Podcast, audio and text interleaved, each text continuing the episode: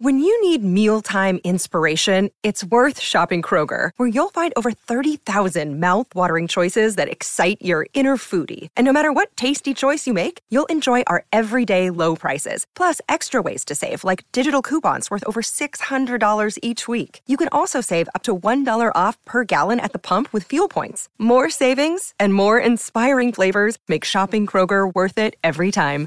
Kroger, fresh for everyone. Fuel restrictions apply. This is the Book Riot Podcast. It's a weekly news and talk show about what's new, cool, and worth talking about in the world of books and reading. We're recording on Thursday, April 28th, 2022. I'm here with Rebecca Schinsky. I'm Jeff Neal coming to you from BookRiot.com. It's our semi-annual recommendation show. This season we we skin it as moms, dads, and grads in the holidays. It's holidays it's really an excuse to take some recommendations. It is it is a gift buying time of year. Uh, Mother's Day is next weekend, so this will at least give some of you that had Mother's Day's recommendations a few days to get uh, in on that, and then Father's Days and grads come as the season progresses. We're going to take them as they come. Rebecca, sometimes we talk. Well, let's we have a couple top of the line things to do real quick. First of all, we so didn't know the 535 honorees that we were talking about the 2021 list. And time is so weird right now that neither of us noticed. And a list, actually, a, pa- a patron commented on the post that went up early. Hey, just so you guys know, you're a year behind. And we also didn't know any people on the 530, even less. The Nathan Harris should have clued me in because like that book is out, but I didn't know if it's, it's upcoming books. Like I didn't, I didn't catch it there. Thank you so much for um, uh, catching it early. I don't I don't know that we'll go over this. There'll be a link in the show notes on the top of everything else. Thank you to Rudy for pointing that out. Why don't you, you want to talk about the listener survey? Why don't you do that? Yeah, every year ish, we like to survey listeners to find out what you like about podcasts, what your interests are, you know, what kinds of advertising is relevant to you or not, um, all sorts of things. And so we are running our annual listener survey. You can find it by going to bookriot.com slash listener survey.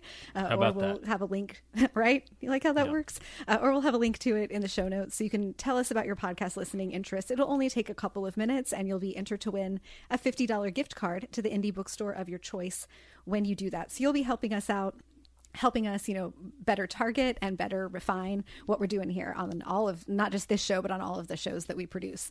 Um, so again that's bookriot.com slash listener survey or click the link in, in your show notes to check that out.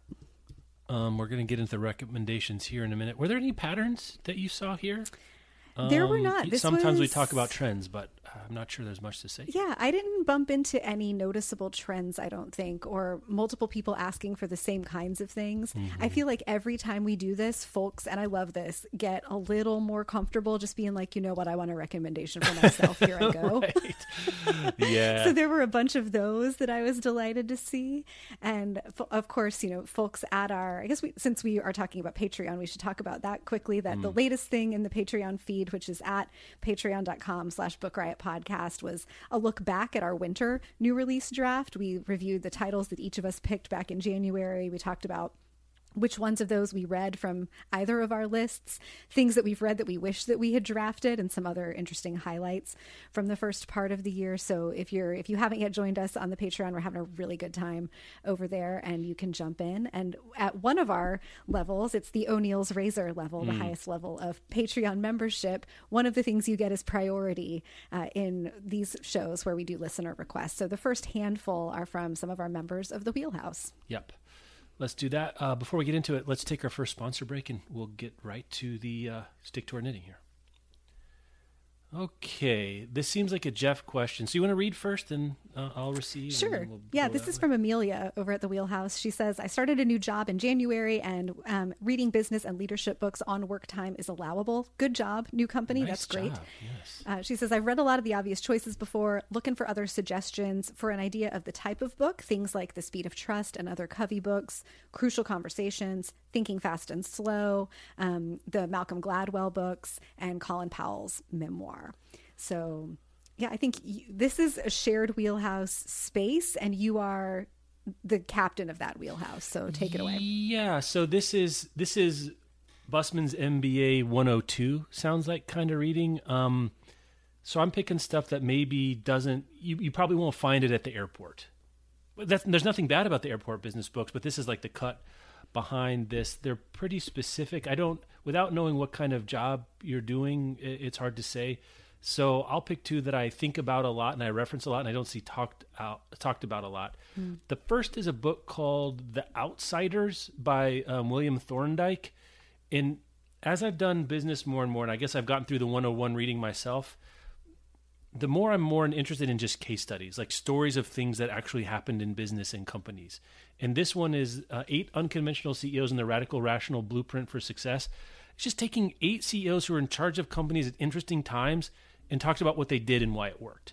Um, Warren Buffett, this really gave got a boost. He made his number one reading pick in an annual shareholder letter about ten years ago. Mm-hmm. It hasn't really become one of like the Buffett books, like the Intelligent Investor or something else like that. I think because it is pretty nitty gritty. My, my favorite anecdote from this is, and this is the nerdiest thing I'm going to say about this, I, I, I promise, is one of the chapters is about a CEO who was working for what would become a cable company that would eventually be bought by AT&T. I think it's called Capital mm-hmm. Cities.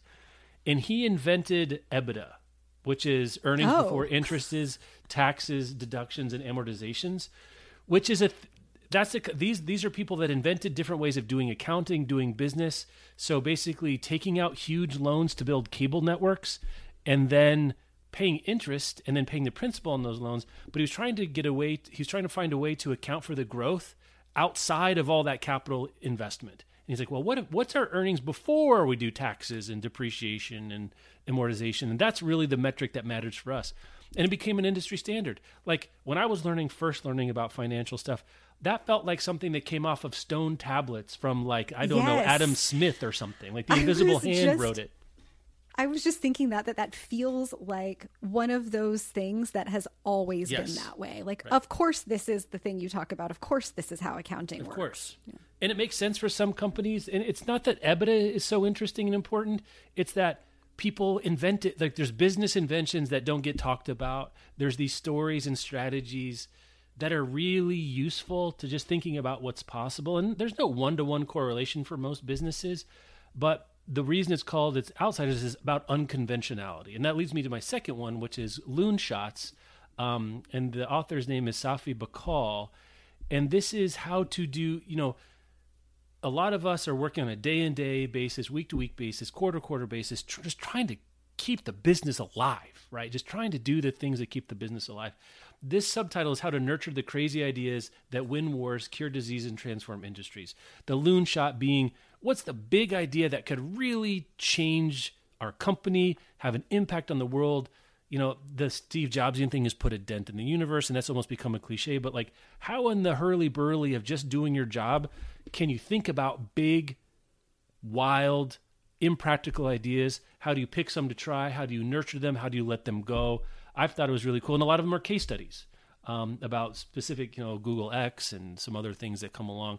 But those two together, I just like these on the ground stories of particular business cases and practices outside. It, it's the it's kind of the antidote to the almost the Gladwellian version of I'm going to take all of these individual ones and synthesize a, a thesis out of them. What if you mm-hmm. just look at the data? Look, here are the stories. Maybe it applies to you. Maybe it gives you an idea. Maybe a doesn't. So that's Loon Shots by Safi Bahcall and uh, The Outsiders by William Thorndike. Those are my two. Those are those are great picks. For mine, I went a little more towards I think like a little heavier on leadership and less on business, maybe. Yeah. Um, for the business slash leadership that Amelia is asking for. The first one I want to talk about is the Checklist Manifesto by Atul Gawande. This was like sneakily transformative, I think, in the way that mm-hmm. we think mm-hmm. about how our work gets done because it's one of those things that seems obvious and yet it's unobvious enough that someone needed to write a really great book about it. Um, that you do all of these things throughout the course of a workday, things that are repeated tasks that happen, you know, every day or every week or every month or whatever. And it's easy to think, I know how to do this thing. I know the four or 14 steps or however many that are involved in it. When it's time, I'll just go do those steps. And most of the time, that's fine. But like, if you have a bad day, if you're just hungry, if something disrupts your flow when you're on the third step, you might miss a step in a process that you've done a million times and the, the feeling that it's rote is a feeling that's like just not accurate all of the time. you don't really have those. Um, a way to prevent errors is to have a checklist. it sounds so obvious, but Gawande goes into like operating room, operating rooms and hospitals and businesses that manufacture really complex things and studied how creating checklists reduced their error rate. In the case of the physicians, it reduces, you know, accidents and secondary illness that are caused um, by mistakes that happen uh, during procedures. And it's just applicable no matter what kind of business you're in. Somebody on your team, and you probably, are doing things that how to do that thing just lives in your head. And maybe it got passed down to you from the previous person who did that job and it lived in their head. And having it documented, having a checklist of all the elements that need to be done and in what order this is the thing that we say frequently if something yes. comes up of like a, like a thing that seems simple how did this simple thing not get done most likely the answer is because there's not a list somewhere telling you exactly what step to take. And most of the time that's fine. But when it's not fine, you need the checklist. it's true. I mean, one, one, one heuristic here is this is for the listener that we're speaking to, but also generally out here. The next time you make a mistake or a mistake is made in your mm-hmm. company or organization, ask yourself, would this have been pretended if there's a checklist for this? The shocking answer is how many would have been? Yep, it would have been. If there was so one and they and the person used it if it. Like even for myself, you know, I travel. This is a mm. from a personal example, but I travel a lot. I can pack for a trip in like eight minutes with my eyes closed, and yet I have gone on multiple trips where I got to my destination and didn't have underwear, and then I had a trip to Target. Yep. Checklist Manifesto convinced me, you know what? You have nice apps in your phone that do things. Just make a packing basics checklist.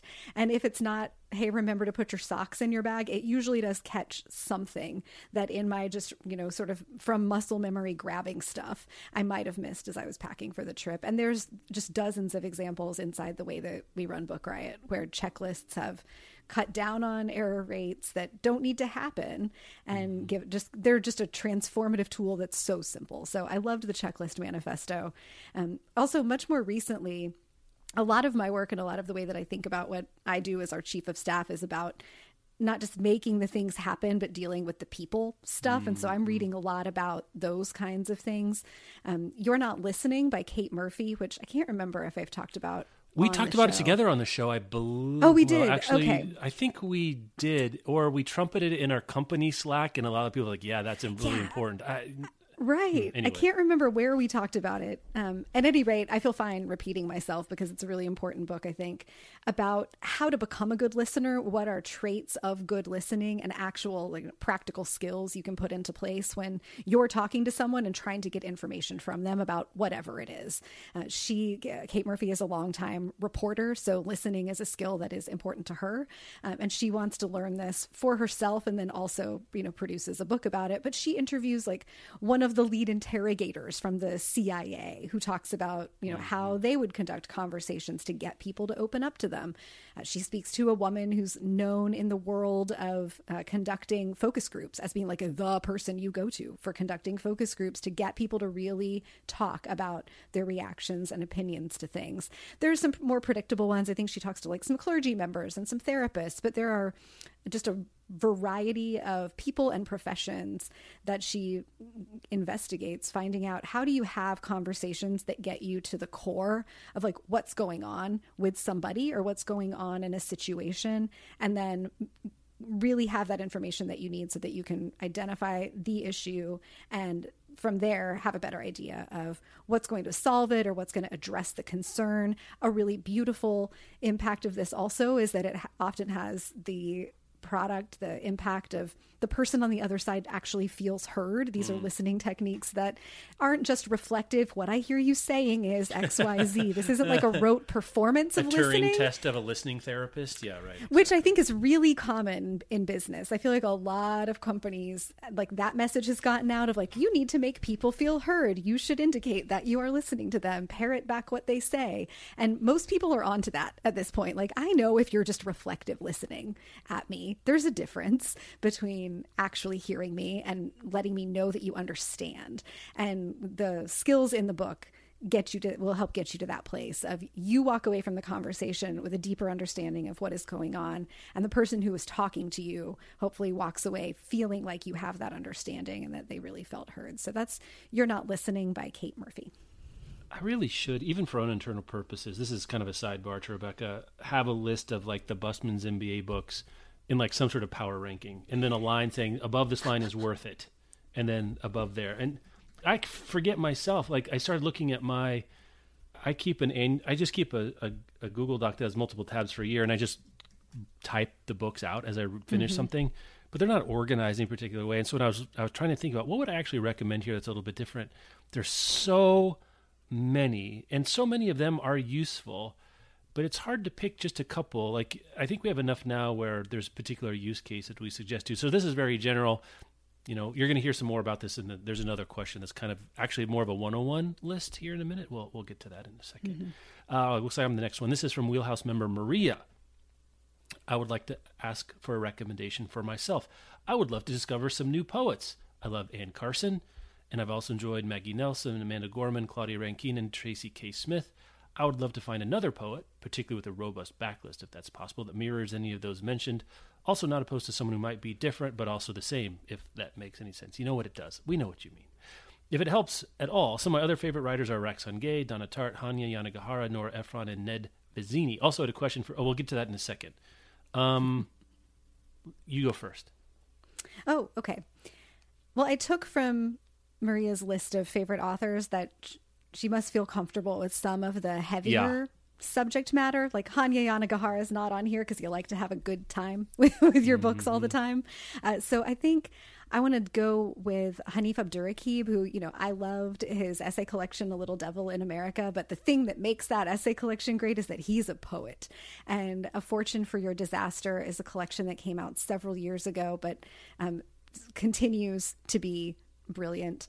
Uh, it's wonderful. There's a previous collection called The Crown Ain't Worth Much. He writes from a deeply personal place. He's a black man in the world. You get things about race. You also get like stuff about Marvin Gaye and ideas about Tesla.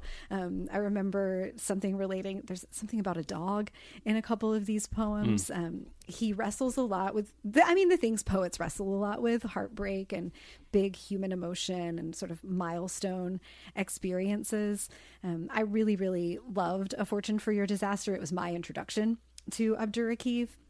On a similar tip, Danez Smith's collection, um, Don't Call Us Dead, is a, a, little bit more recent. I think it came out around the same time as Claudia Rankine and the whatever the Claudia Rankine collection that is um, that little slim book. It's slipping my mind. We've had a long day. Yeah. Um, but he, I think he is underread and under talked about, um, though nominated for, for a lot of awards. So I think you should take a look at that.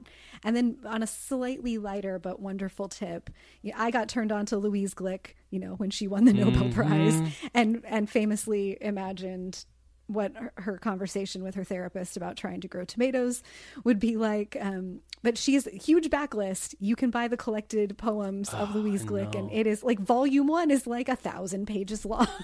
That'll mm-hmm. keep you busy for a while, and that's I, I found hers to be meditative. There's kind of a like adjacent to reverent quality to the way that she writes about a lot of things.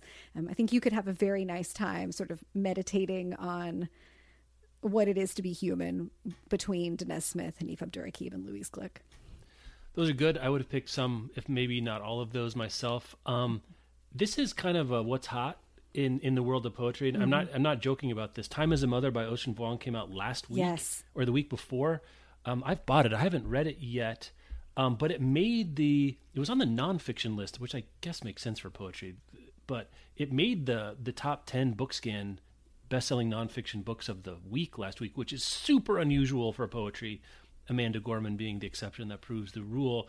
Um, also, Vuong has a really great novel um, called On Earth We're Briefly Gorgeous and an earlier collection of poetry. So you can do a fiction poetry thing. So I think that's that's what's popular. It's be- he's a beautiful writer. Um, there's there's no question about that too. Nikki Giovanni, I, am suggesting the selected poem of Nikki Giovanni just because there's a good volume of that, but she has a wonderful um, backlist, really coming out of the Black Arts movement.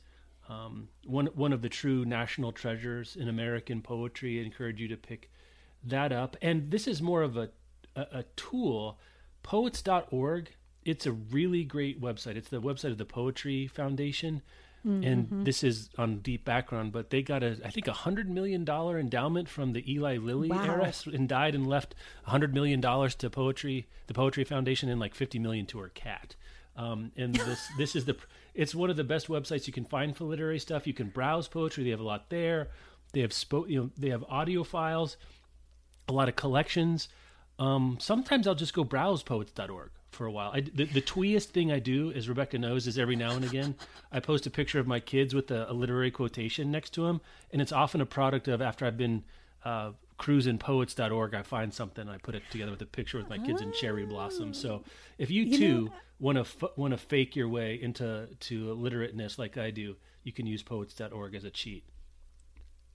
I had been meaning to ask you forever how those posts came about. I mm-hmm. thought it was probably more of a like commonplace book situation. It's a little, it's a little bit column A and okay. column B. I'm telling you one of my tricks here. I'm, I'm, opening myself up, Rebecca. But yes, there is a commonplace books. Sometimes I'll just pull the Whitman off and like, what's what's cooking? What goes well, with um, my my son Ames putting his hands in the pond and looking funny or something yeah. like that. I mean, Walt's got a moment, for, got something for every moment, so you can't really go wrong there. It's it, it's really true. So so those are my picks there. The second part of this question was I talked about uh, a, a, book on skateboarding, um, and this person is uh, Marie's wondering if I can share the title. I will tell you the title, and I will not recommend the book. The reason I didn't talk about it later is I didn't particularly care for it. I'm not sure that that means anything it's called the book is called the most fun thing. Um, oh you know what? Now the author's name is escaping me but you can find it from there. Um, i don't know. If someone has a, a, great skateboarding memoir i would like to try something else. Let's put it that way. So there you go. All right, all right. you're up this next one is from Donna, who's also one of our Wheelhouse members. She says, I recently found and devoured the Alice Network and thought it was magnificent for the characters and the storytelling. Know of anything along the same lines? And on a completely different note, any good recommendations for a contemporary work that has a May December romance? I see your parenthetical note here and I'm mad at you. So why don't you take off? Well, listen, it's not the show if we don't RSTLNE it. Um, right? And this one actually is is relevant. So Gilead by Marilynne Robinson, um, the main character, the great Reverend Ames, who is sort of my son's namesake, um, he mm-hmm. gets married as an older fella to a younger woman, um, and that book is set up as the a series of letters, diary entries, what do you have of him writing to his son, and then a subsequent book in. Do we have a name for this? The Gilead Tetralogy? Is that what it is? It's four books at this point. Um, sure, the Gillivers. Yes, the Gillivers. It's amazing. um, Maryland, Maryland. Uh, there it is. where the th- I think it's the third book in the series is from the Reverend Ames' younger wife Glory's perspective, um, and it's those two together. And you've heard us talk about it, I assume at this point, the whole thing. But those two together are about the, their relationship from different sides. Um, so that's my May December romance pick. On the other tip, this came up in a sales call of being like a big hit, and I had forgotten about it of late. Um, but I think it might scratch the itch. It's called The Lost Apothecary by Sarah Penner. And what's funny is when I looked it up, I was like, remind me about this. Uh, Kate Quinn was one of the big is the biggest blurb on the back who wrote the Alice. Oh, right. So I was like, okay, I think I'm in here. Um, so it's a network, a secret network of women who like go get poison in 18th century London and do stuff basically. Um, so it's twisty and it's I, I, some interesting world building. I think that would be my pick. I haven't read this, but a lot of people really, really like this book of historical fiction with the twist. Very, very popular genre right now. And I think A Lost Apothecary has been one of the most popular books in that genre. So mm. I feel hmm. fairly good recommending it kind of blind, honestly, at this point, but that's what I'm doing. That one sounds great. Um, I had to do a little research for May December romance, and I found myself in some corners of the internet. you got to be careful. I, be very careful. Yeah. Romance searches about age differences can take you to all kinds of places, and I don't recommend that Google if Yeah. you're not ready for something a little spicy. Um, so I went and actually just asked our contributors because they know better. Right. Um, and they Let recommended their search pretty history take the toll. Yeah. yes, exactly. Uh, my Google is weird enough; it doesn't need any help. so they've recommended for May December romances that I believe uh, in both cases the older uh, of the partners is a woman uh, is Pretty Face by Lucy Parker and A Taste of Her Own Mer- uh, Medicine by Tasha Harrison. So you can take a look at both of those. They come highly recommended from BR folks, a couple of whom are bibliologists for our TBR service, and so like they this, these are books that they might actually pick for a customer who asked for a May December romance. I had to familiarize myself a little bit with the Alice Network, and I latched on more to like sort of a feminist angle on historical fiction and strong characters. And it's not a direct mapping, but I think the vibe of Great Circle by Maggie Shipstead might work for you here. Um, about a girl in the early 20th century who wants to be a pilot, and that's just not a thing that's very available to girls and women at that time. Her family has an interesting history where she and her brother end up orphaned and living in, I think it's Idaho with an uncle. And she like befriends a bootlegger who has access to planes and is basically like if you'll marry me i will get you flying lessons. And that's a kind of devil's bargain in a lot of ways. But the the story also stretches up in through kind of the rest of her life and then back into some elements of their family history. It's so smart a, a very like, contemporary feeling story about what it is to be a woman in a world that's not quite ready for you yet. She also explores her sexuality in ways that are not uh, acceptable at the time that she's living in. And I thought it was just uh, just a great, big, wonderful novel that you could sink into. One of the best things that I read. I believe that one came out in 2020, um, but one of the best things that I read uh, that year. So that's Great Circle by Maggie Shipstead. Yeah. You see, Shipstead's got a new collection of short stories coming out this fall. Yes, I got the galley, man. I'm ready. Oh, you're all ready to go.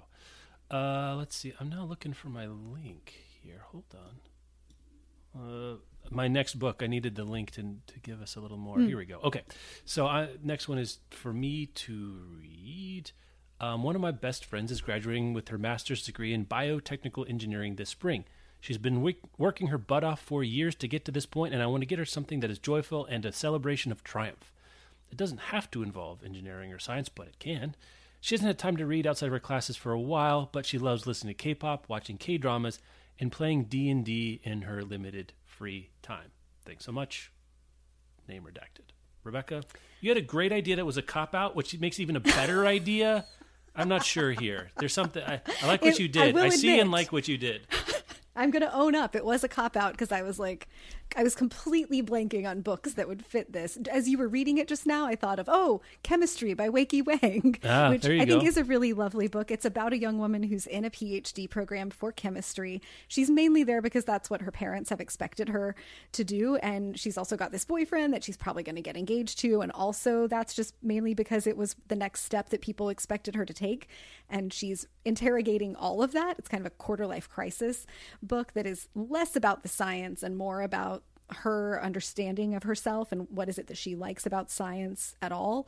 Um, but I think that might be a way to, to make a connection here. My cop out idea that is still a great idea is to take her on a bookstore date. Hmm. And if you've got an indie bookstore near you that maybe is doing appointments that- where you could have her like have a private hour in a bookstore. I know some stores are still doing that as we're navigating the current phase of COVID. I think that's a great solution. Like, I love you. I want to celebrate this with you. Maybe you could call the store ahead of time and if they would let you like bring a, a bottle of champagne and she could ship sip her like flute of champagne while she shops for books. I think now I'm planning a date for myself. So if somebody wants go. to like let like Jeff, you want to like let Bob in on that this sounds like a nice Yeah, night. I'll hit, I'll hit big the big the big guy up. Tell him get some give some hints because that's what you want to tell people is how to date their wives. That that goes great as we learned from when Harry met Sally. yeah um, but i was thinking if i had a big moment and my friends were trying to solve a bookie kind of question for me. I also think that they might be stuck on what kind of specific book. It can be hard to pick out books for people which is you know maybe why you wrote us a letter and i'm copping out on it. Um, but uh, hey like here's uh, here we are in the bookstore. Pick five books or here's uh, you know i want to buy you uh, you know a hundred bucks worth of books or whatever it is that works for you. Um, i think that would feel really special and fun I copped out in a different way, which is that I remember because I didn't know what I knew what a K drama was, but I didn't know like what were the salient features of a K drama. So when it, a post appeared on this little website called BookRiot.com called Books for K drama fans, I took note. And so when I saw this, like, I'm just going to Google what we have and see if there's anything there. So I'll put a link in the show notes. Also, if you Google Books for K drama fans, comma book riot you'll get there too funny how search works um, but the one on here that you know if i had to pick one for you it's called Wicked Fox by Kat Cho. So it sounds to me like the salient features that people like about K drama would be a it's it's set in Korea. I guess that's part of it. But you've got some romance, impossible impossible obstacles, little melodrama, and then I'm trying to connect the D and D piece here. And this is like an urban fantasy where the young woman of this romance turns into a nine-tailed fox. Sometimes it happens. I don't know what to do. Uh, you got eight extra tails, you turn into a fox, things happen. It's a hard life out there. But if you find the right fella or the right lady to share your life with, in this case, it's a human boy who's being hounded by a goblin. You gotta hate it when that happens. They team up, fall in love, stuff happens there. I really wanted to find some sort of like fantasy novel, YA book that features D&D prominently Mm. And I could not, for the life of me, find something. It feels like there's How something is old. there not like there must be. I was thinking our old friend Eric Smith probably knows if there's something like Yes. this. Who used to write for Book Riot, who's now a YA author himself and an agent. And this is exactly the kind of space he lived in. I looked at so we've had a Book Riot list of books for Stranger Things fans. I didn't really see anything there. So if someone's looking for a book pitch, like how can you how how can you parlay a D and D session? Maybe it now just feels up. Maybe it just feels like a ripoff of Stranger Things now to have D and D feature so Oh, prominently. maybe. But I, I was really I felt like there should be something out there. So I, I was damn stumped. So I, I I I pulled the supernatural element out of D and D, plugged it into one of these K drama um, selections. Pop Wicked Fox by Kat Cho looks like it might fit the best for you. Yep, there you go. It Maybe you can find it like at the bookstore like- tour. Like some sort of YA rom com where the meet cute is like at the local gaming night for D and D. Yeah, I feel like there's something, something like there, that. and I, I don't know how you would do it um, necessarily. But anyway, we did our best. All right, this next one. Uh, one of my best friends is graduating with her master's. Oh no, that was the That- question we just we read. did. There it is. Welcome to It's Here Thursday, but it's Friday in my soul. Here we go. Next one. Uh, person's looking for Mother's Day Rex. Mom likes commercial or historical or literary fiction with these guidelines. Not very structurally experimental or challenging. Doesn't leave the reader depressed about the state of the world, though tear jerkers are okay. And that's a useful distinction. So thank It you for that. Very much Um, is. No horror or gore or even creepiness. And books that mom has recently enjoyed include The Hundred Days of Lenny and Margot, Major Pettigrew's Last Stand, Where'd You Go Bernadette, Love and Saffron, The Reading List, Year of Wonders, and Violetta. We got a, this is like a real best of the best parade that's happening in our selections here. I, you have one of our standard picks for books like this. Um, I have Mm-hmm. another two of the others. I guess I'll start. So we talked recently about the enduring appeal in the in to the tune of millions of copies for the storied life of AJ AJ Fikry by Gabriel Zevin. Um, which apparently is going to be turned is being turned into a series, so maybe you can get it under the wire, and, and then your mom can be super excited. I love that book because your mom's going to love this book. It's uh, a love story, bookstore, small town, you know, go crazy. That's it. And then this is almost you have to say it just to make sure it's been said. the Guernsey Literary and Potato Peel Pie Society, another bookish related one. It's set in the Hebrides during World War II. The Hebrides being a basically a ring of, of little tiny islands that uh, in the English Channel, the Nazis come a calling. They've got to find a way to connect to each other. The, uh, this little community t- to resist and to support and they they meet under the cover they meet the resistance meets under the cover of having a literary basically a book club and to eat potato peel pie because it's rationing the tastiest thing they can think of is just the peels from potatoes. Is there's a really charming warm netflix series so you can go watch that as well. And then this is the first of several pachinko question marks that's going to dot our answers for the rest of this because it's historical fiction it's a tearjerker. Does it leave you depressed about the state of the world? I ultimately don't think so.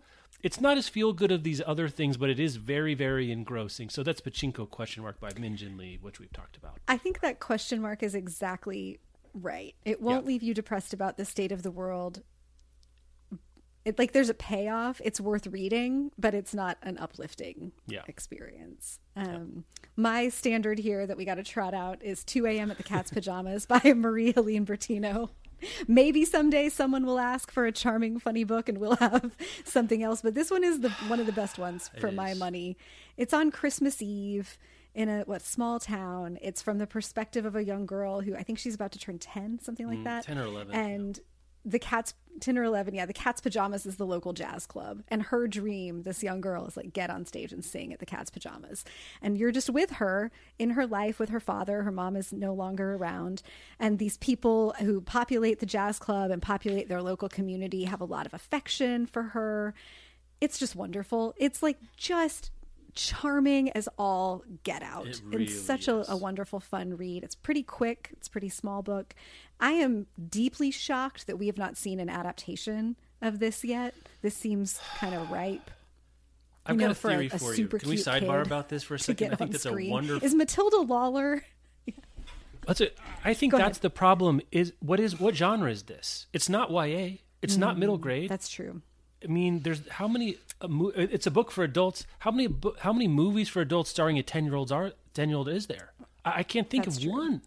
So it's a, It would have betwixt a- you'd between. ha- You'd have to like Gilmore Girls it, where it became about the town Yeah. more than just the little girl. You'd have to. Um, That- but it that- has a kind of Stars Hollowy feeling. Mm-hmm. Yeah. Um, I'd also like to toss out on the big historical literary fiction tip City of Girls by Elizabeth Gilbert, uh, set in 1920s, 1930s in New York. A girl who gets kicked out of her college for some sort of impropriety. And so her parents send her to live with her really unconventional aunt who runs this quirky theater in New York City because her parents are very naive and haven't thought about what's going to happen to a girl who's already a little ready to take some risks when you send her into the city to live with her aunt like that. And it turns out great for them. She has all kinds of experiences, and that's what the book is about. And it's really fun. Um, and then on a, on a relatively new release, Yeah, earlier it's a this great year, pick. I debut love this novel, idea. Thanks. Um, Black Cake by Charmaine Wilkerson. Not quite historical fiction, it, but it weaves between present day um, when the matriarch of a family has died and her two children, her adult children, are trying to put together the story of her life because she's kind of been a mystery to them in a lot of ways. Um, her lawyer comes to the kids and is like, Your mother left us this tape and she wants me to play it for you. And it is their mother sort of con- confessing to them, telling them the truth of her life. Then we bounce back and forth to chapters that show us what her childhood on a Caribbean island was like, why she left, what the secrets are, why she kept them, and the impact of those over time. Um, this was, I think it was a pick for um, Jenna Bush Hager's book club on, I think that's the Today Show. Uh, it's being adapted for a Hulu series. I think this one's going to be a lot of fun to watch. Also, multi generational casting will be really cool. Um, I hadn't read anything that was quite like it. I thought it had a little flavor of like some, there are some little debut novel kinds of things. Yep, I um, agree. that I was like, oh, okay, right. But I will read whatever Charmaine Wilkerson does next. I think it was a really interesting, just really interesting story and resonates with uh, kind of the complexities that it seems like your mom is looking for in fiction. Yeah, that's that's a good pick. Um, one of my favorite debuts I've read so far this year. Though I've got a, Mm-hmm. a hot pick for you coming up in another show when I get the front list for you. I meant to text you about it earlier, but we can talk about it off, Ooh, uh, okay. off air. Uh, okay, I'm up next. Looking for a recommendation for me to fill the Outlander-sized hole in my reading life. Last year, I devoured the entire series, all the big books, all the Lord John books, all the in-betweens, related short stories. I don't know what any of that means. I know what Outlander is. Haven't read a stitch of Outlander, to be honest with you. Uh, that's me, not this person. I'm looking for another big multi-book series that follows the characters over the same set of characters over multiple books. Bonus points if it has an excellent audio version or is written by a woman. Open to any genre except horror. I am not looking for a book series where the main characters change with each book, uh, like uh, Bridgerton. Um, I've already read Harry Potter, and I'm not interested in reading Game of Thrones. I'm not interested in mystery thrillers with series where the main character stays the same, but each story stands on its own, like you know Hercule Poirot, Marple, Louise Penny books. It's okay if the series isn't complete. Thanks from Sarah. You're up, Rebecca. All right. I got to tell you, Sarah, my mom is in this camp with you hmm. of nothing will fill the Outlander sized hole. and she has also been on this journey, and her answer has been reread Outlander. and run it back. like Right. She's running it back multiple times. There's enough of them. By the time you finish the series, you can start back at the first one. You've probably forgotten some stuff. Um, I didn't want to just leave you there. That I think that would have been a total cop out. I, I had to poll our contributors on this because this, like, these particulars of your request are not at all uh, in my reading wheelhouse. And I got a few recommendations for the Chronicles of St. Mary's uh, series by Jodi Taylor. So you might take a look at that. Um, and also the Poldark series by Winston Graham. Uh, are set in the same place with the same main character. His name is Ross Poldark. Um, I know several people who just marathoned their way through the Poldark books, and then there's a PBS adaptation. Early in COVID, this was like the thing that they did for comfort reading. I think in many, in a, in a similar way to how many people read Outlander. So that might just, it, it might have the same sort of hang that you're looking for. Mm-hmm. Um, but those are my attempts to do something more than like maybe you just want to reread Outlander forever. But I think Outlander is one of those that like it's a very it seems to be a very singular reading experience for folks who love it and much like what's a book like The Night Circus, it's just mm. really hard to find a good uh, read alike. Yeah, and I wouldn't have picked my pick unless you had given me the I liked Harry Potter um, situation. Mm. I'm going more fantasy and my, my entry on the Google Doc is Wheel of Time period. I don't usually put periods, but this this is the answer for me. There's 13 books plus some other stuff around it and the characters the main characters are the main characters throughout the book. They're not all in every book, but it proceeds, the story builds and builds and builds. I read book 1 for an adaptation nation I did with Jenn Northington over on SFF Yeah. Um, and I'm not going to read anymore because it's way too much. But I, I thought it was good. I think it's what you're looking for. It's it, it's big um, Tolkien vibes. Like that. Tolkien is what Robert Jordan was kind of trying to write, except more. Like what if Tolkien, but more, more of everything. And it's the kind of book it has very, very, very hardcore fans, and they like to dive and swim around in it there's all kinds of fan stuff, there's message boards, and you know, it has a romance at the center, but it's not about that necessarily only. You get all the other things. So if you like Harry Potter and you like Tolkien and you want to spend a lot of time, a lot of time in the world I think Wheel of Time would do it. I probably will do the rest someday, but I'd like need to be retire or in traction or something. Like it's just I really need a big bun- bunch of time um, to read the Wheel of Time by Robert Jordan. That's my pick for you. Um, the first book is 900 pages or so, just just to give you some sense. On that sabbatical you'll never take. That'll yeah, right, you can exactly. get to the rest of them. That's right. Uh, was that me? You're up. You're up, You're O'Neill. Up to, I'm up to read. Didn't you give yeah. your answer first? Oh no, you you're right. It's first sorry. Last. Good Here we Lord, go. it is Thursday, Friday. it is. Yeah. Uh, let's see. Somebody looking for requests for themselves. I love this. They're looking for read alikes or culture alikes, which I really resonated with. For No One Tells You This by Glynnis MacNicol. This is a book I loved, so I'm ready. This is an Uh, un, this is one of my favorite requests we've ever gotten. Just to interject, Yes. I love this. This is ahead. great. Any genre, but I actively try to read diversely. Like Glynnis, I never wanted to be an older single woman, but my choices accidentally led me here. It's just a fact of my life now. Sometimes it's amazing and sometimes it's just hard. There are two things in the book that she grapples with that I want to explore further not having a default support person as you're going through difficult things yourself, mm. and being expected to help with the overflow from other people's lives because she's not entangled with anyone. Mm. She says Anne Helen Petersen's work has been helpful, but I'm seeking something with a bit more of a personal touch. I've read Spinster Making a Life of One's Own by Kate Bolick, which was fun but didn't quite scratch the itch.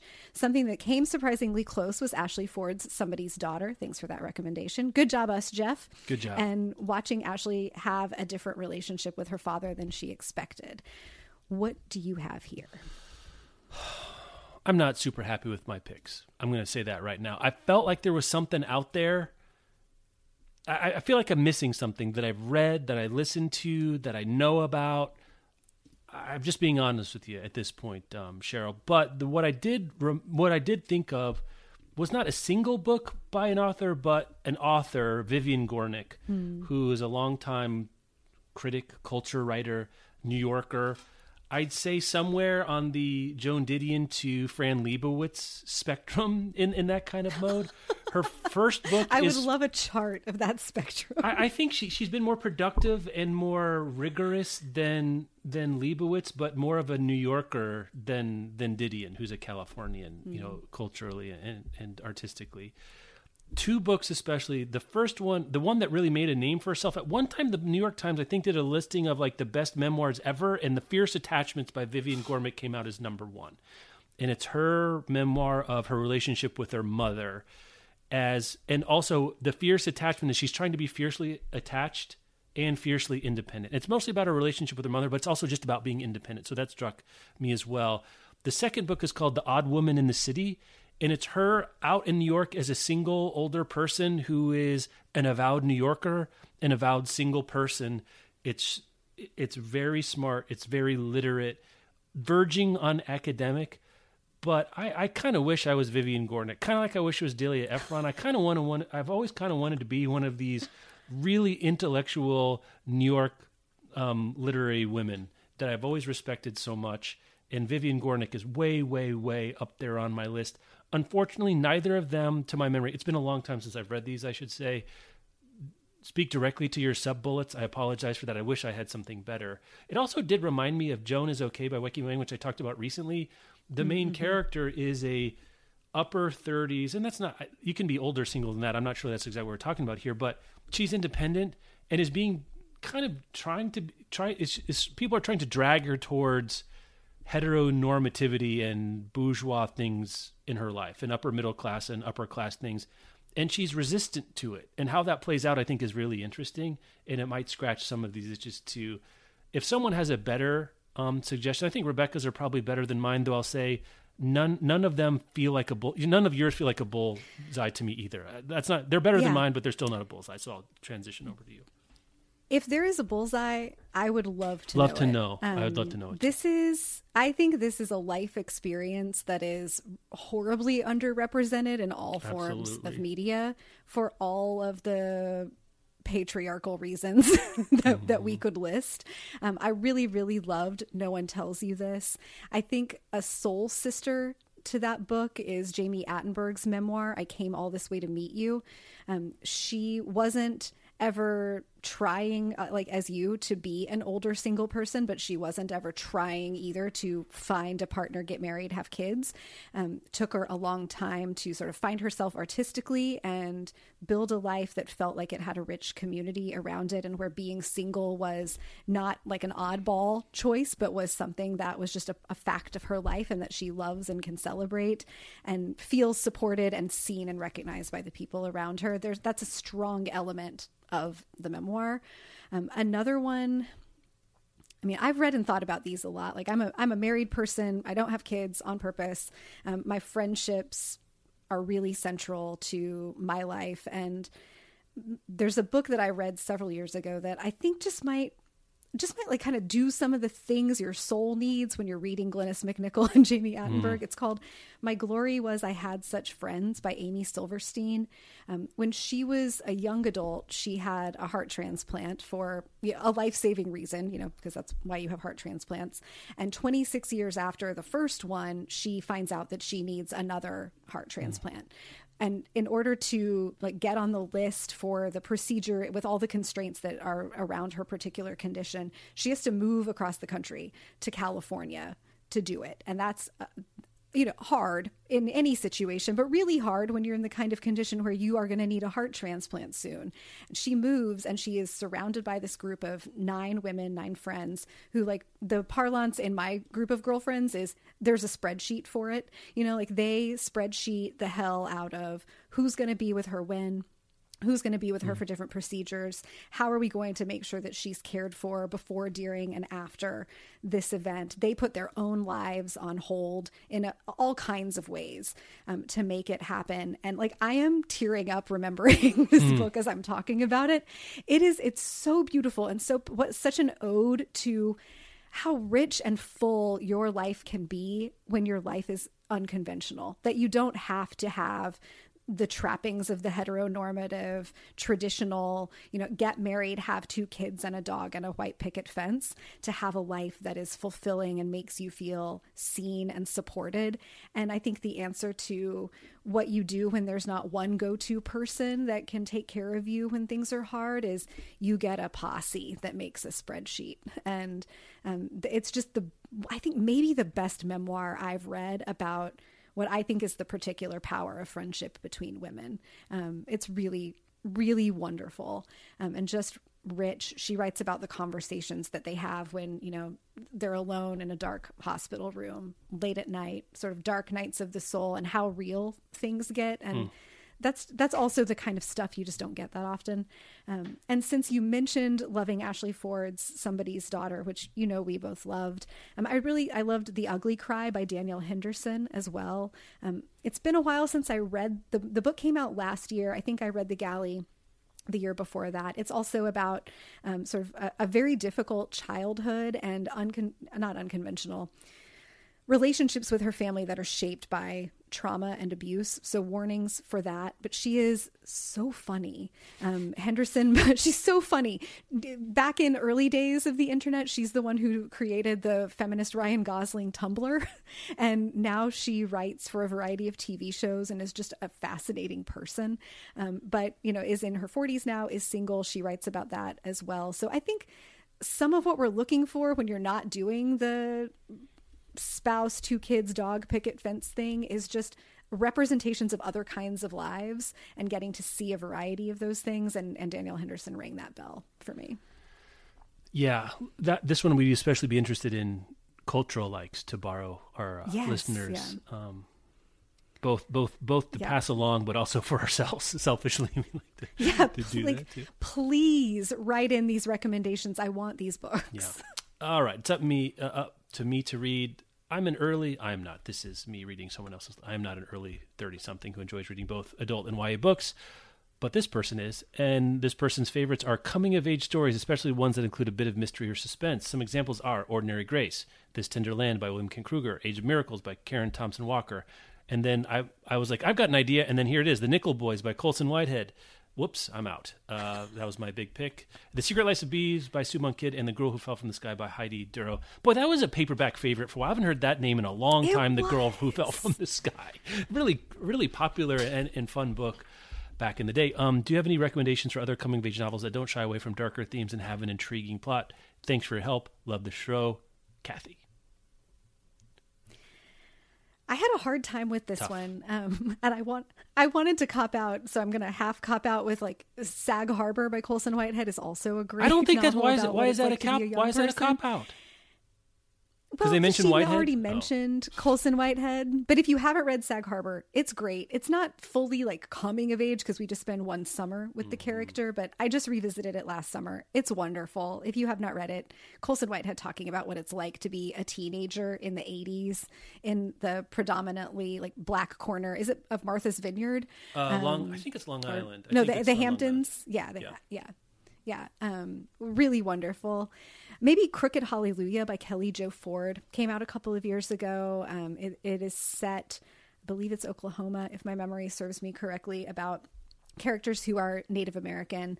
Um, a teenage girl is at the center of the story and deals with, I wouldn't say, um, there's not mystery or suspense. That was a hard bell for me to ring, but deals with some of the like tricky issues of growing up, but also is uh, kind of darkly funny at moments. One of the big award winning books of the year. And then I don't the vibe. Maybe it was the mention of the girl who fell from the sky because I believe Silver Sparrow by Tayari Jones came out around the same time.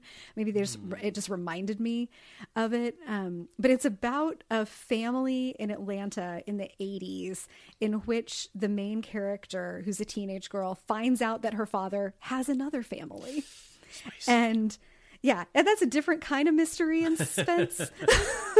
but uh, great coming of age exploration there that kind of does some of those, some of the vibes I think you're looking for. This was a, a, a really fun, challenging question.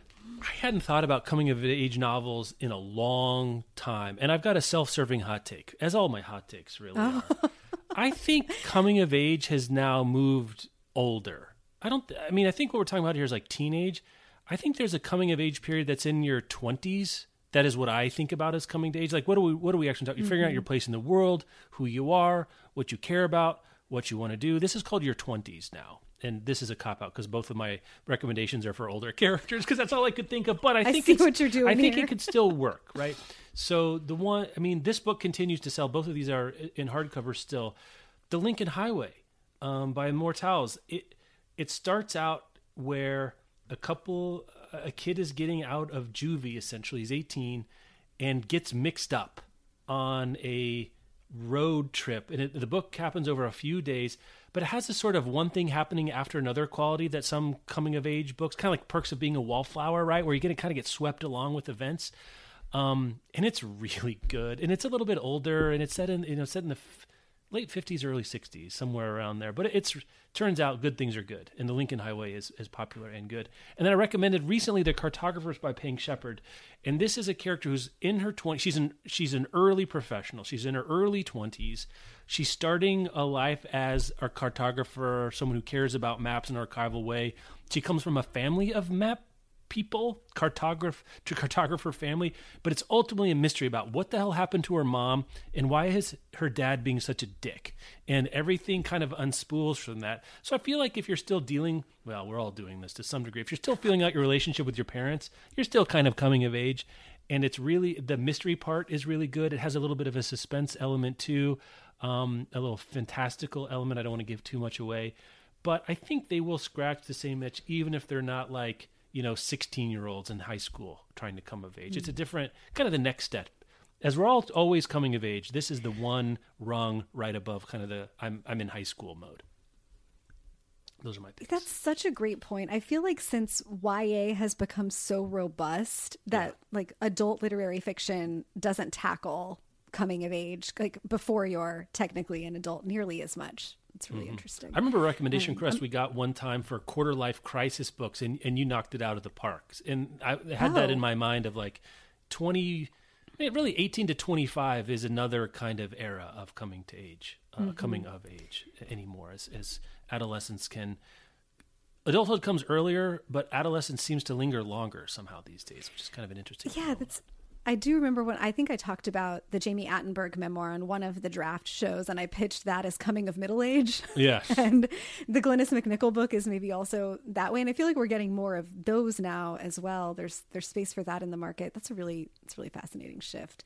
Um, this next one is going to be a you show because I had nothing and thought that you might have something. So I got a couple. uh, this, this you like i think you like to read about like fiction about particular locations Yeah. um, maybe a little bit more than than i do and I, it just felt like a jeff vibe uh, so this person their family is doing a big family trip to greece and to get mom excited they wanted to see if we had recommendations for novels or series that are set in greece mom's into louise penny and loves it in those books the setting of quebec is a supporting character so anything with that kind of a vibe would work and i, I think you're onto something here I don't have series for you. I'll say that right. Right. I had two things that came to mind, and I was like, "Do it? Can I actually provide um, a series?"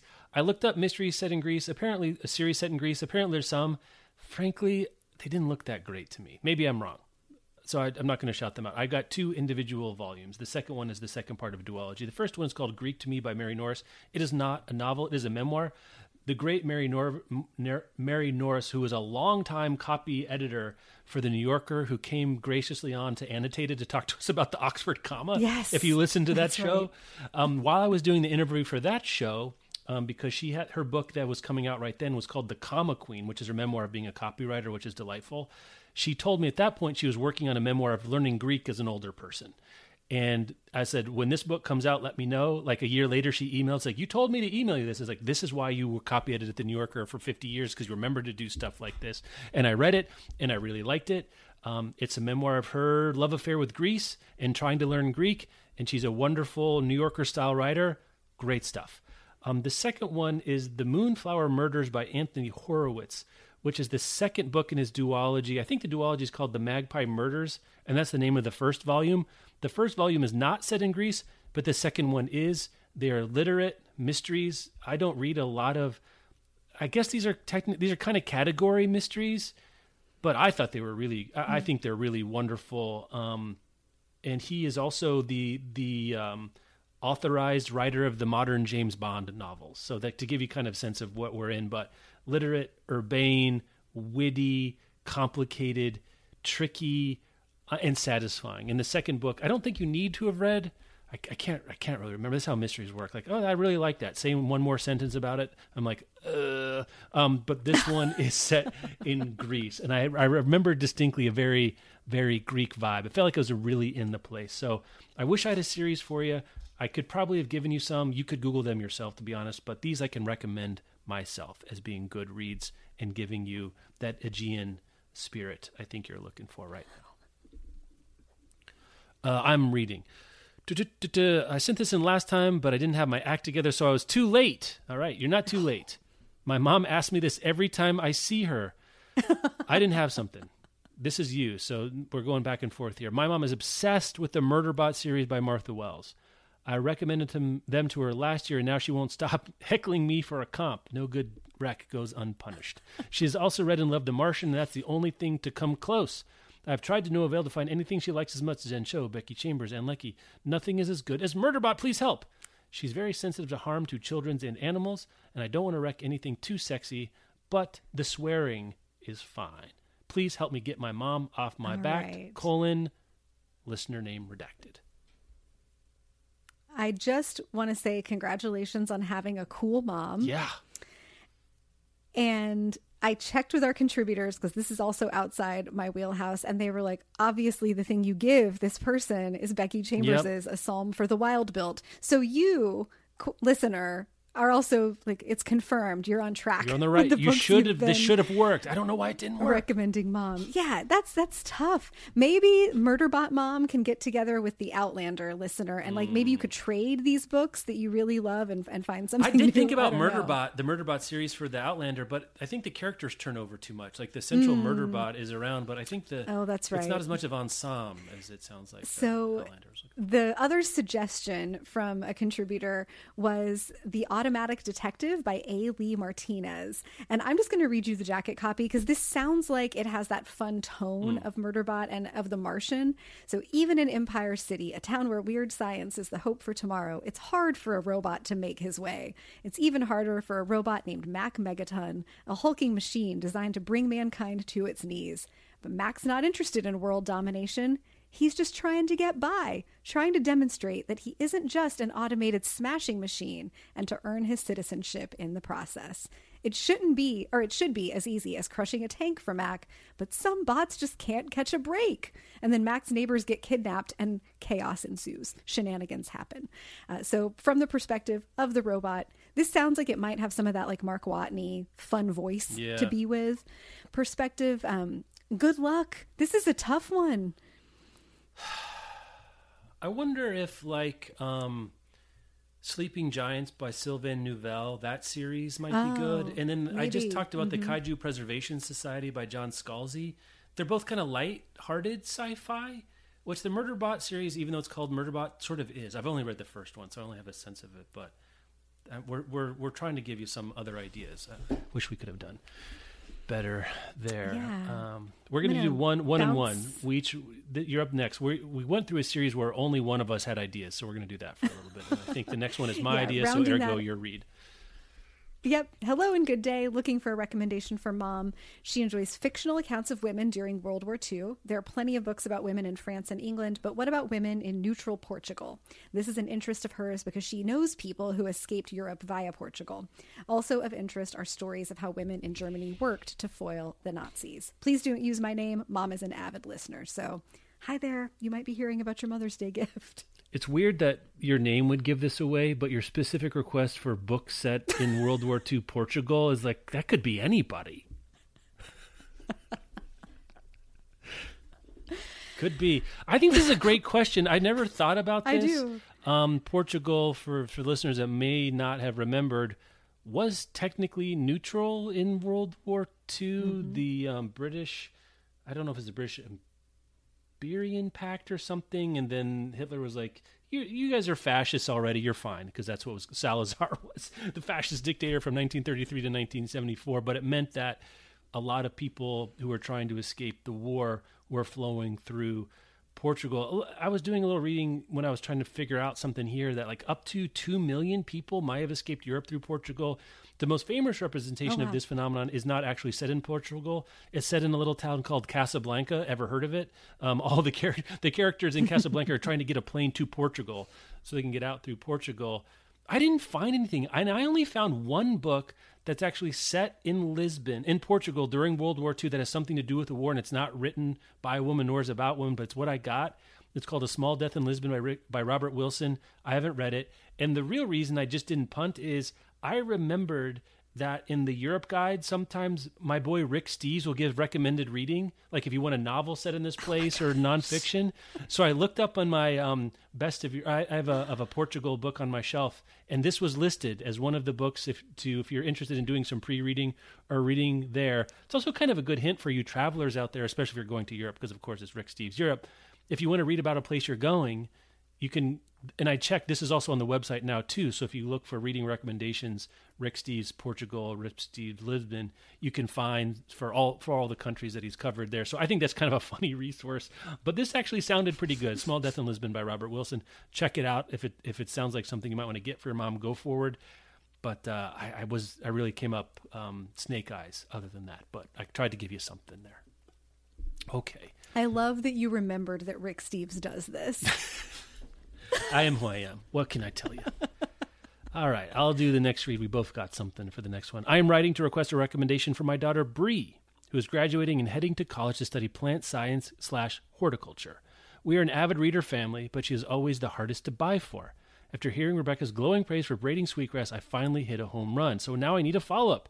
She's enjoyed reading nonfiction such as Wicked Plants by Amy Stewart, Historical Freedom's Gardener, um, John F. Brown, Horticulture in the Hudson Valley in Antebellum America, and Rupi Kaur's poetry, The Sun and Her Flowers, hoping Rebecca has more nature plant goodies up her sleeve. Also, so Jeff doesn't feel slighted, I did get her the Orchard a memoir, Woohoo! but she hasn't had a chance to read it yet. But that busy senior year. Names are fine. Thanks for your help, Michelle Miller. Rebecca, All right. first. I have nature plant goodies up my sleeve and literally on my sleeve. um, let's see. Well, first, I feel compelled. If you have not given her some Mary Oliver, I feel like that should happen. Yeah. There's plenty of it about plants, and it's all about the natural world.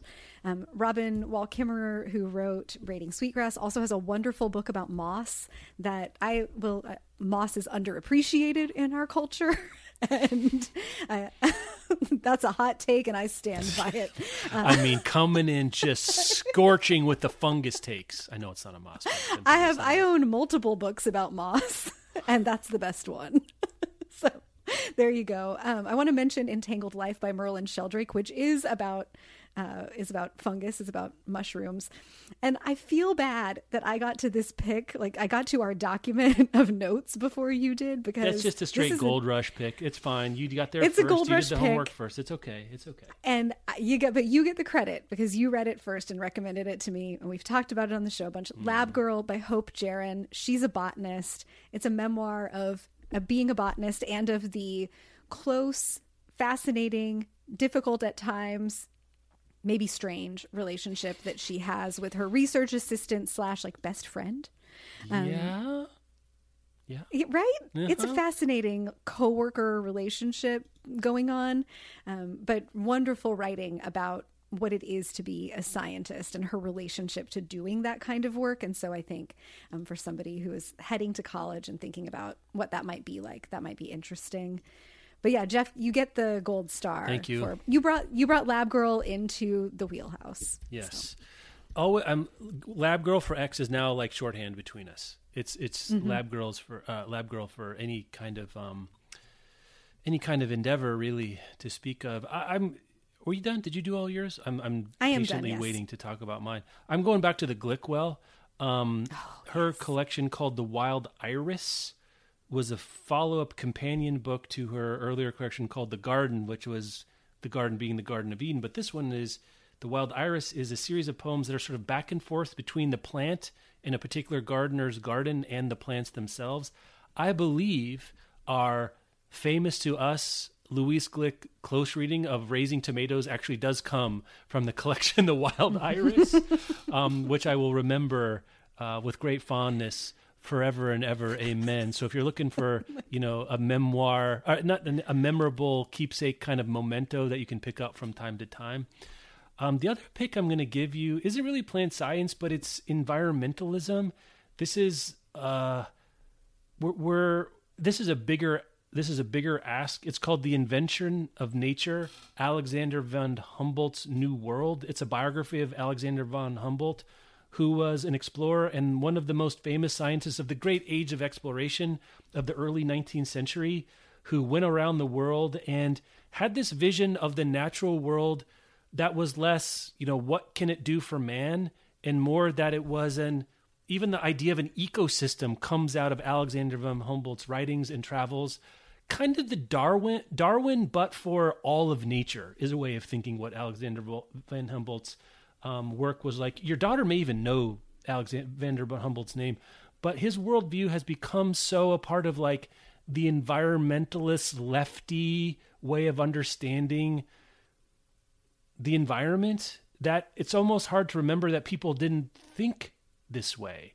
Um, anyway, so I think it's really good, and it's he's very interdisciplinary for someone like me who's like an armchair reader of sciences that it crosses multi. This was the age where we figured that there was no difference for a while between like geography and geology and plant ecology and biology and anthropology. This was the time when there was separation and specialization. And in this moment, Van Humboldt was sort of the Da Vinci of um, natural studies because it hadn't specialized so much, right? Um, so it's a really fascinating case study in his life. And his life gives you connected to all, all these fundamental ideas um, of how even the idea of quote unquote nature becomes something we can use and people understand what we mean. So that's the invention of nature, Alexander von Humboldt's New World by Andrea Wulf. It's very long. I'm gonna have to. I'm gonna have to read that one. I think so you'll dig it. I think you will. Relevant. You will dig it. Yeah, very much so. Uh, I guess All it's right. my lead, my read. No, no, no, no, no. Sorry. Yeah, yeah, I just been talking forever. Um, You're up. I'm just writing down the invention of nature. Yes, there you go. so that I can buy it when we're done here. Okay, so this next one. Uh, first, this person wrote in with great intel for us about oh, the fact yes. that shrink wrapping is much more common than we expected, and they were surprised by our bewilderment. Uh, they explained that at the bookstore where they work, they shrink wrap anything that has removable parts or fragile covers, like dust jackets with cutouts that can get torn, and deluxe sticker books, um, because they don't necessarily have to stay shrink wrapped, but it helps prevent the damage and that they shrink wrap books over 50 bucks. Like anything with explicit photos and a new shrink wrap edition over the last year was explicit manga because that's the thing you're doing in book selling mm-hmm. now. Um, one of the things that they like about this show is listening to us talk about business books and it's a realm of books that they've never touched but they've been getting more serious about having a small bookish business of their own. So they were wondering about a starter pack of books for somebody starting a small business this is a great question and extremely hard. Um, I, if you had to pick one, I couldn't do it. So I picked 3 mm-hmm. and then mm-hmm. Rebecca picked a couple that I, I could have easily could have picked, and I think you got to this doc first, so one or two of them I wouldn't have picked. The one I would start with, and this is maybe real boring, um, but it's called um, Financial Intelligence and it is by Karen Berman. There's been several editions. I believe the most recent edition is from 2013. There might be a Financial Intelligence 2.0. Do your due diligence Googling, but find the most recent edition. This is how to read a profit and loss statement. What's the difference between revenue and profit, and how to take into account cash flow and a balance sheet. If you're going to run a small business or a business of any kind, you've got to understand what the financial flow of your business looks like how do you know that you're doing well? Some companies can turn some companies can turn a profit and go bankrupt. Some companies can lose money and stay in business. If you don't know how that's possible you need to read financial intelligence. I didn't for a long time know this. For a long time book riot lost money but stayed in business because it was cash flow positive. And some companies especially if they're capital intensive will go out of business even if they're profitable on a quarterly basis. If that sounds like greek to you you once were like me and you need to read financial intelligence. Rebecca, tell the people I'm right about this. Tell, t- back you me up on I am this. like I, I I wholeheartedly second this emotion. Um, I had some experience with like business financial balance sheets from nonprofit work that I had done, and financial intelligence sort of solidified all of those. And it's also been a tool that we've used not just in running the company, but the recommendation has trickled down Yes. as you know we put open book uh, management practices into place. We got folks in our company who want to learn more about what these financial terms mean, what the major documents are, how they work, how you understand the health of a business. It's a really it's great, and it's not inaccessible. I think that's a, a big thing to highlight is that these concepts can be hard at like books about economics and like the the money side of management can be super dry and mm-hmm. just hard to get into or they talk to you way over your head if you're a person who's coming from a non-business background and I found financial intelligence to be like accessible direct like she understands the audience for the book Yep. and speaks very well to that reader. we require people who take on the title of a of a certain title rank to read the book and understand it and be conversant um, Yeah, in financial basics. Another one that is people need to be conversant in it in our company because we use some of this the shorthand. It's not shorthand. Some of the terminologies and concepts um, from Getting to Yes by Roger Fisher and William Ury. It's about negotiating, right? And it's talking about not how to like take advantage of people in sort of a Gordon Gekko, you know, the art of the deal, Donald Trump way, where you leave an uh, empty husk of a of a counterparty here. This is how to negotiate responsibly for you and sustainably for your business partners. Some of the concepts we use are using an external principle. What's your BATNA, meaning your best alternative to no agreement. Find it fascinatingly, fascinatingly, fascinatingly, and durably, and durably useful. Rebecca, talk on my recommendation. I, these are ones that like these are these are pantheon books for just getting crap done, right? These are, and as I think, I mean, we read "Getting to Yes" like so early in So Book Riot? I think it was just you, me, and Clint, Mm-hmm. and that as we've hired more folks and the like how the business part gets run, I don't think we've required it, but it's been recommended so frequently, or we have recommended it so frequently, and we use the vocabulary so frequently that it ends up being a like, hey, if you want to speak this same language with us and understand why we talk so much about finding an external principle when we're making a decision, so we're not just going off our feelings or our collection of data. Getting to yes is what you need to read to understand how we are thinking about the decisions that we make and the negotiations that we undertake. And I think that it helps you also realize in a meaningful way and also not a manipulative one that like almost everything you do Yeah. in life and in work is a negotiation and that trying to get what you want when it seems like what someone else wants is different or they want to go about it differently is not a battle Right. but a collaboration Yeah. and that could be transformative for work. It could be transformative for how you talk with your family members or your friends. I think that's one of the great unsung things about good books about like business is that they can give you skills that you can apply in all the other realms of your life. Um, but yeah, getting to yes is super essential. I was, I did get to these notes first and I tried to make picks. Like I kind of knew what the Jeff picks were going to be and I wanted to leave the Thank space for those and, and have you talk and, and then try to make picks that do some other things. Yeah, and you know, and there's some simple things like there's kind of a a tree of success according to format. So to reach a mutual beneficial agreement, that's where something where both sides win. That's what you want to negotiate. That's the ultimate goal of a getting to yes mindset. But like meeting in person produces a mutual beneficial um, agreement in MBA more often than a phone call, and a phone call does more often than a Zoom call, or a Zoom call then more often than a phone call, and a phone call more often than an email. And so if you're thinking about why when you're having tough time negotiating something, maybe jump up a format. If you're mm-hmm. doing it over email, jump onto the phone. If you're doing it over phone, jump onto Zoom. If you're on Zoom, jump into a physical space. We do this internally all the time. If we can detect some friction happening in a conversation of some kind, let's move it up a level of connection just in format. And it matters. This is one of those things that it just absolutely works and it's remarkable. It can feel like magic a little bit. And some other kinds of things. Reading off the same piece of paper, sitting on the same side of the table. There's some very practical things that actually, actually work. So um, I really can't recommend that. I read it, reread it from time to time. I keep a physical copy on my shelf. Most of my Busman's MBA I start on audiobook, and all the ones we're talking about here I have bought so that I can reference. And my last one, I don't think I've talked with you about. This was early, early conscious business, and so much of what's come, what I've read subsequently reifies, recasts, reskins these central ideas. But this is how to do business with a soul. um, how to do it where you care not just about making money, but you care about creating happiness for all of your stakeholders, all the people related to your company. How do you make them whole people? How do you treat them with dignity? How do you make your company sustainable? How can you continue doing what you're doing forever and enjoy it and feel rewarded by it and that you can work with those same people forever and ever and amen. They're not burning out, they're not feeling used, they don't become empty husks. They stay with you for a long time and your business continues to grow. And I don't know, I'm not really sure, Rebecca, if I learned too much from this. I think it's a kind of, I don't want to toot my own horn. I, I think I was thinking, how would I do this anyway? That it could mm-hmm. be done. I didn't know because I was coming from academia. Business was completely foreign to me.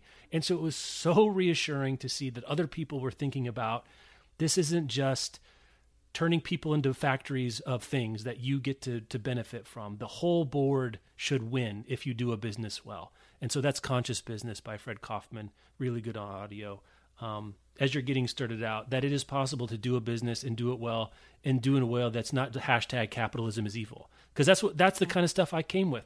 And capitalism might be evil, but you can do things within the business and the organization in which you work um, and lead and create that is better than you know you, you can have a house that's better than the neighborhood um, if you're in control of the business itself all right you had a couple um, others yeah i went for the like kind of what are some other skills that you would really benefit from having if you're running a business and presumably hiring people and dealing with people. Um, I'll re up my suggestion for "You're Not Listening" by Kate Murphy, yeah. but I think the the real like core of the core here is Radical Candor by Kim Scott.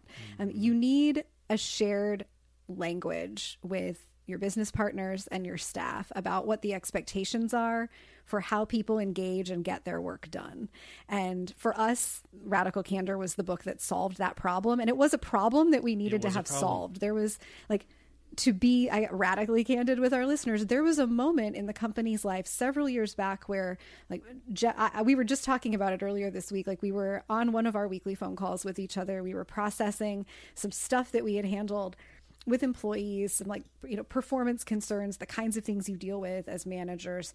And we didn't feel great in the aftermath mm-hmm. about how we had handled it. And it felt like there's got to be a better way to address some to address a concern head on like give a person space to try to improve something have a plan in place for if that doesn't improve and then you can feel good about parting ways if you have to part ways. Hopefully you can get to a place where you don't have to part ways and radical candor just sort of came into our lives at the right moment um, and and did those things. Kim scott's thesis here is that good management is about caring personally and challenging directly and that you can have a warm relationship where you should be invested in not just the work product but the the happiness the like work emotional satisfaction of your employees and that you need to respect them and give them space where they feel respected and feel safe enough to be candid with you about what their experience of the work is, what's going well, what's not going well,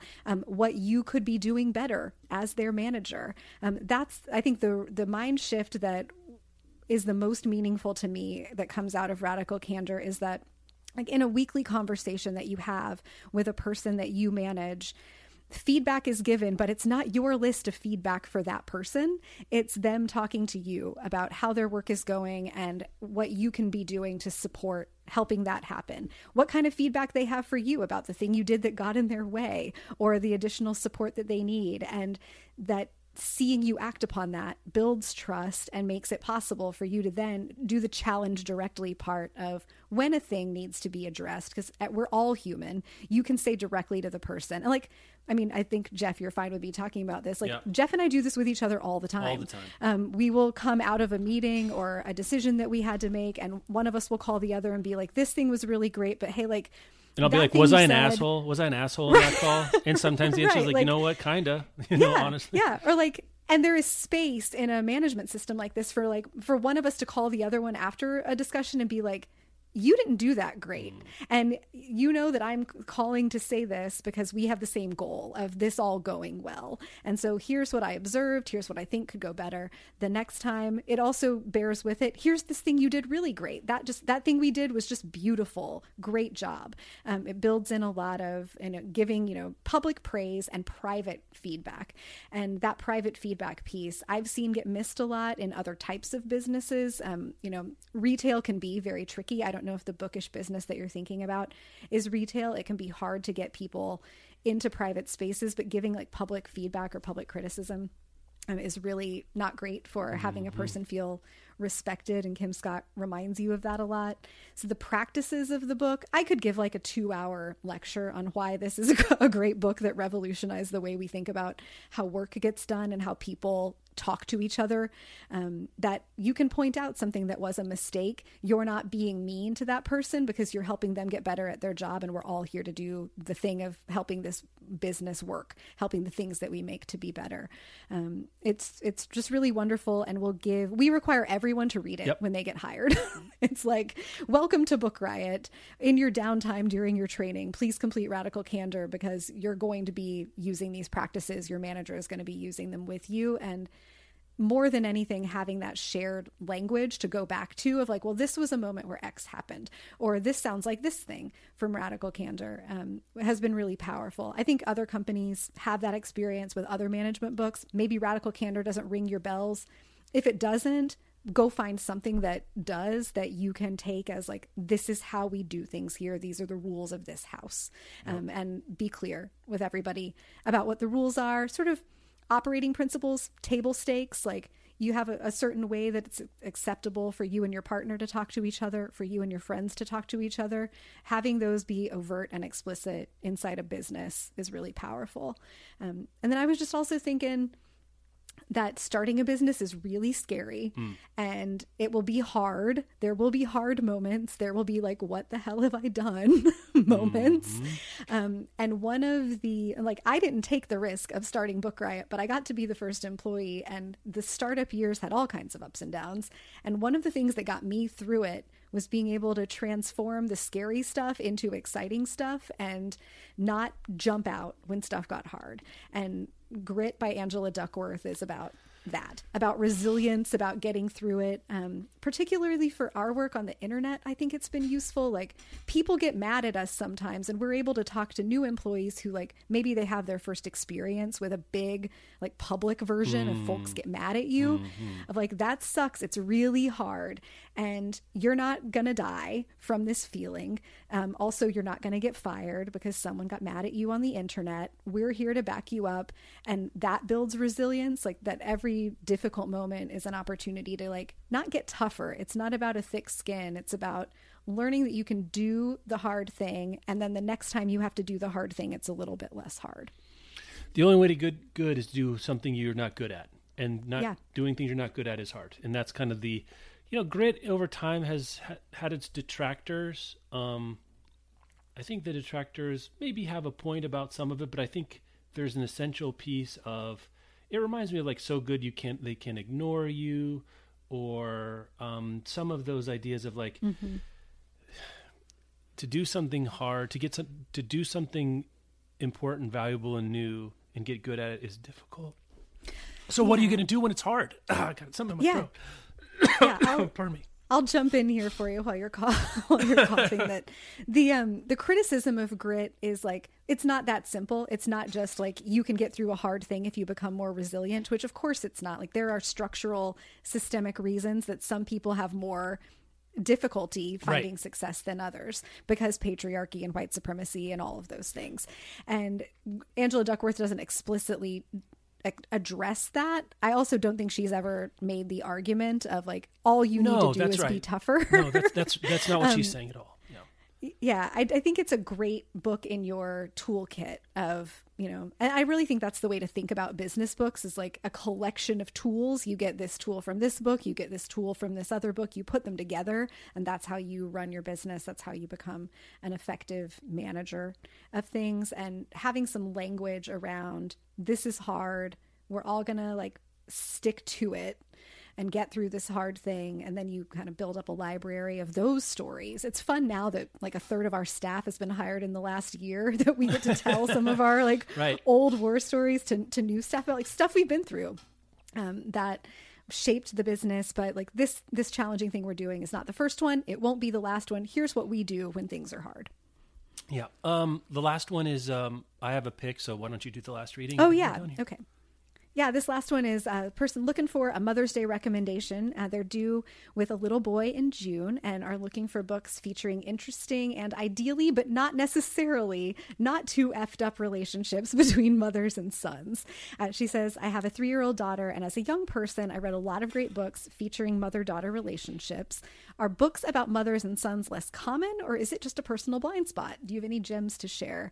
Um, I had no gems to share. I do think these are less common. They are. You get the like you get the mother daughter books and you get the father son books. Mother son books I, I think are harder to come by, and I think you've got one here, Jeff. Yeah, this is from our heyday of blogging, Rebecca. I remember like a bunch of us were reading To the End of the Land by David Grossman, which is my pick here.